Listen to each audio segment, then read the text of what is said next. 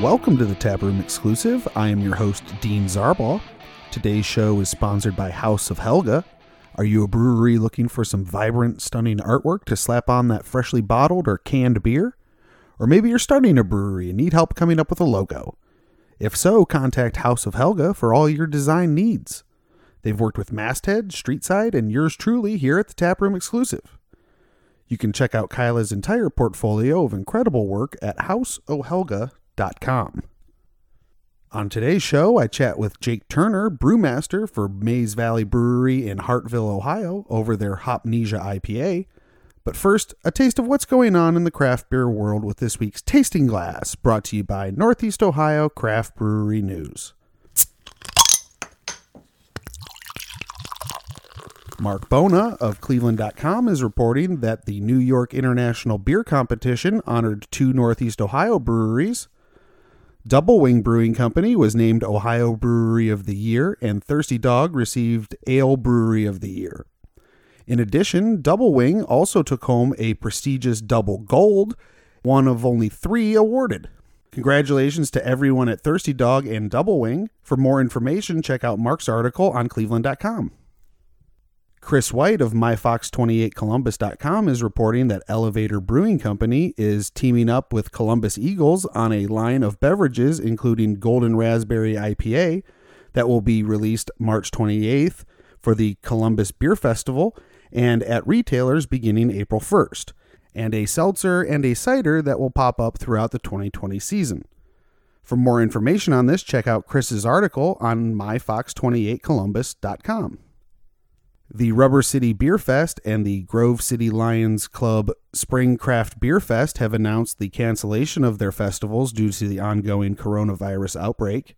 Both festivals plan to be back in better than ever in 2021. Stay healthy, everyone, and drink local. Rick Armon of the Akron Beacon Journal is reporting that Unplugged Brewing Company in Elyria, Ohio, has received their permit from the state of Ohio this week.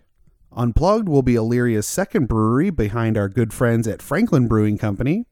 Elyria has had a rough go of it the last few years, and I'm so happy to see the town my family grew up in on the upswing.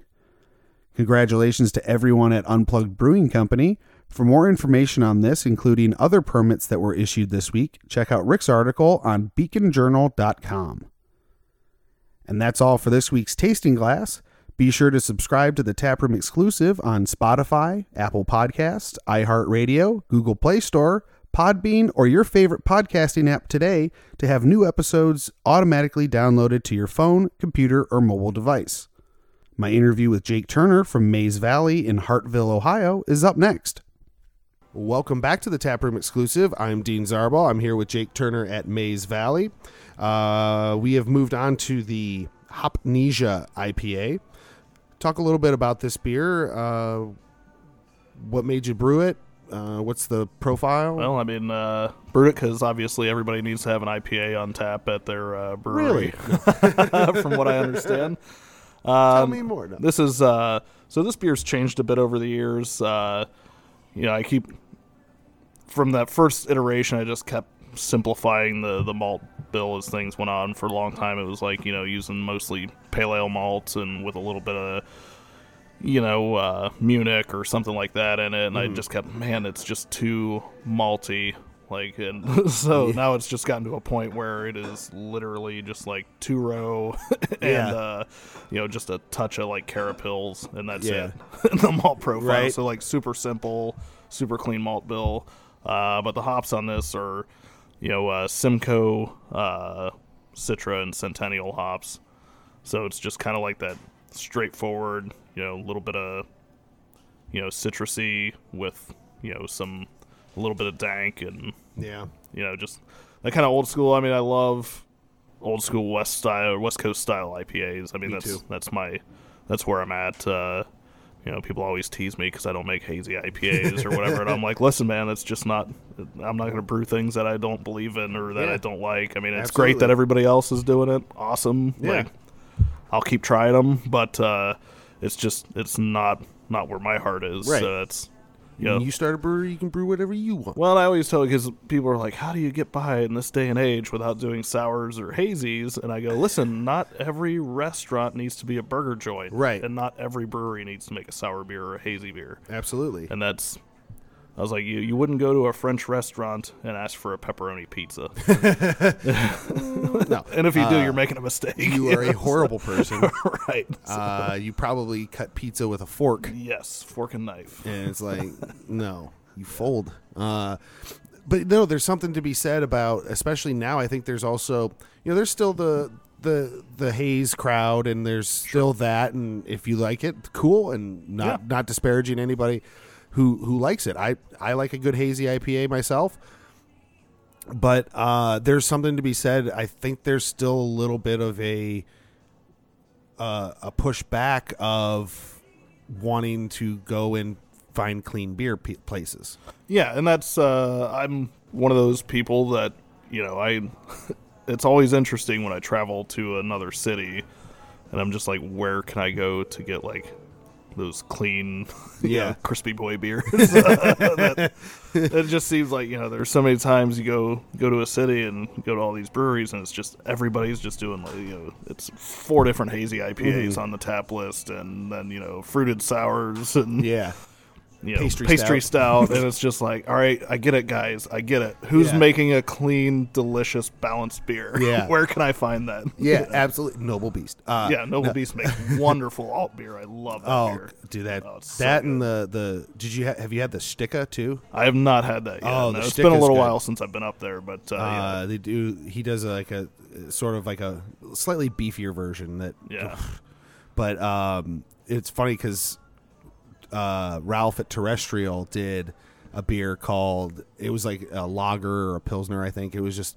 Look! Look at us, Sean. We can uh, we can also brew a clean beer or something like that. It was just really Right. funny. to- they- but I, I've said before that I like to go into a new brewery if I've never been there before. I try to find a lager or a pilsner. yeah, and that's that's my measure too. Because if if you go into a brewery and they have a really nice, clean, you know, pilsner or you know whatever their easiest like lager beer is, and they're they're doing that well, chances are the rest of what they're doing is also going to be well done. absolutely. Um, and that's it's funny because you say that. Uh, you know, most of the texts I get from other brewers, especially brewers that are known for their hazy beers, I'm you know looking at you, Missing Mountain and uh, Magic City.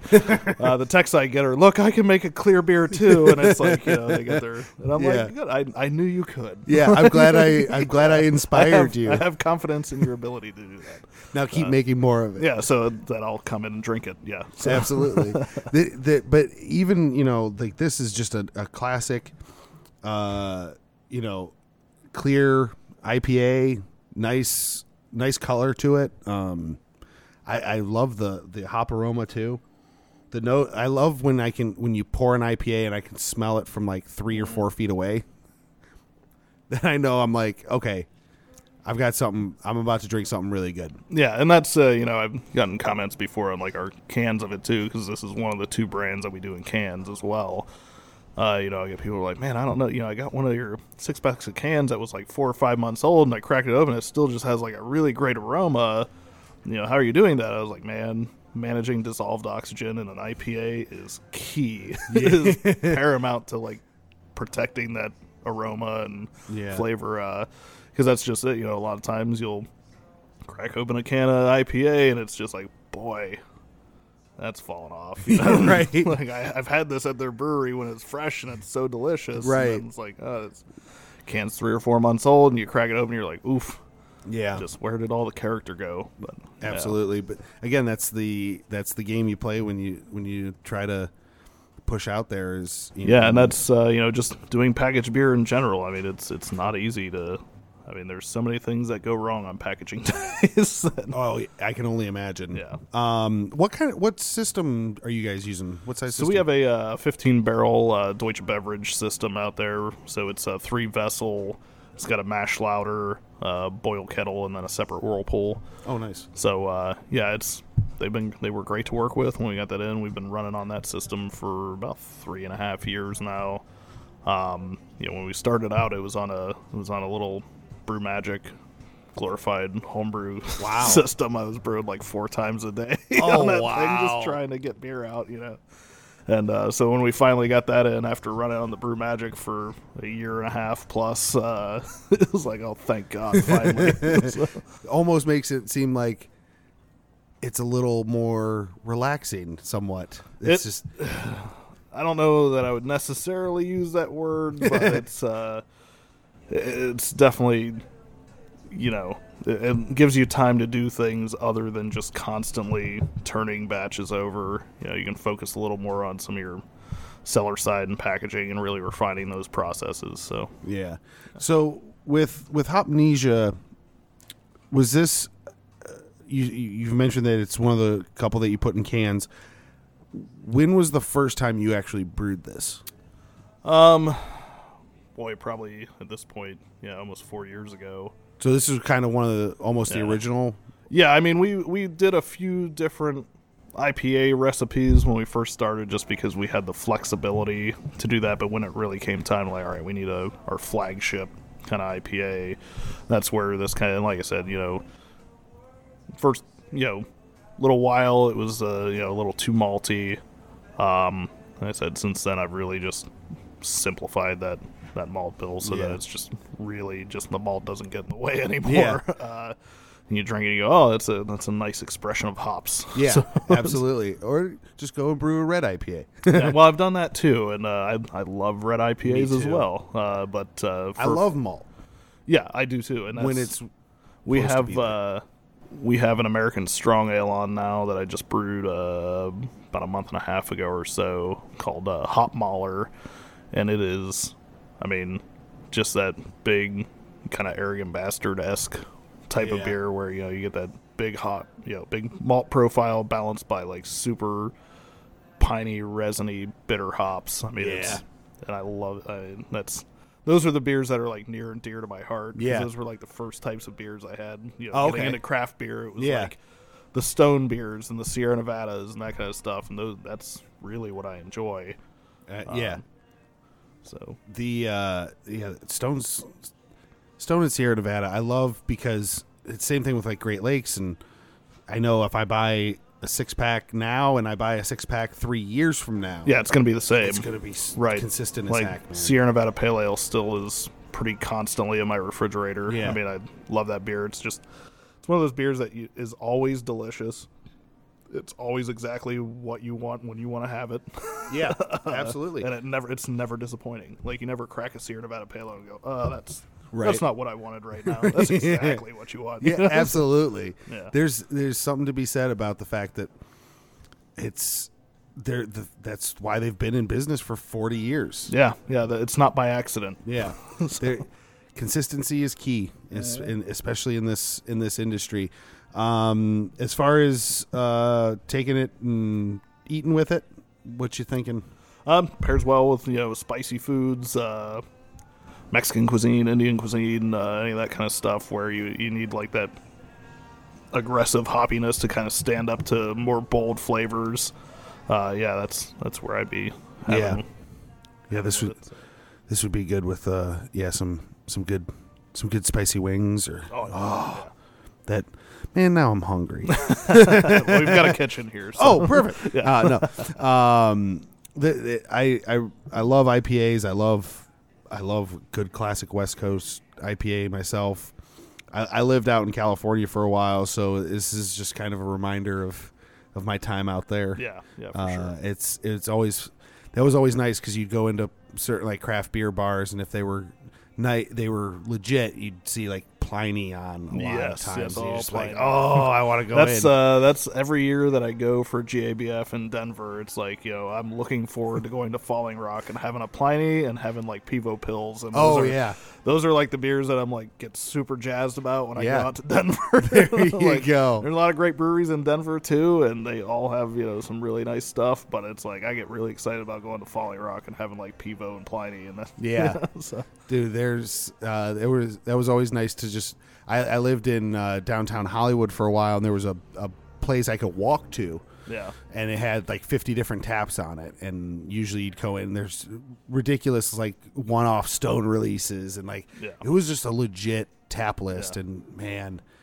it- there's there's this just reminds me of going into places like that, man. And that's my brother, uh, who was a retired Marine, uh, was stationed out uh, out at camp. Um, oh, what am I forgetting here? Anyways, he was in San Diego, um, but he uh, lived in Escondido, literally like a mile away from Stone Brewery. Oh, wow. And I went out to visit him, and I think it was like 2009 or 2010, and. Uh, I was like, "Hey man, we got to go to Stone." He's like, "Where's that at?" And I'm like, "It's literally in walking distance. Like we could walk there from your condo, man." Like, And stumble back. yeah. So I went there several times while I was uh, there. I filled up my growler with some, you know, barley wine and double Yeah. bastard, and See, it's funny because like you, you know we say like a mile here, you think walking a mile here, you're like, oh, I don't know about that, but a mile of that there, Yeah, you're like, it's I can do that nothing. easy. Yeah, it's like I would do nothing. that all the time. right, yeah, Like it's it's this it's sort of a deceiving uh it's sort of deceiving because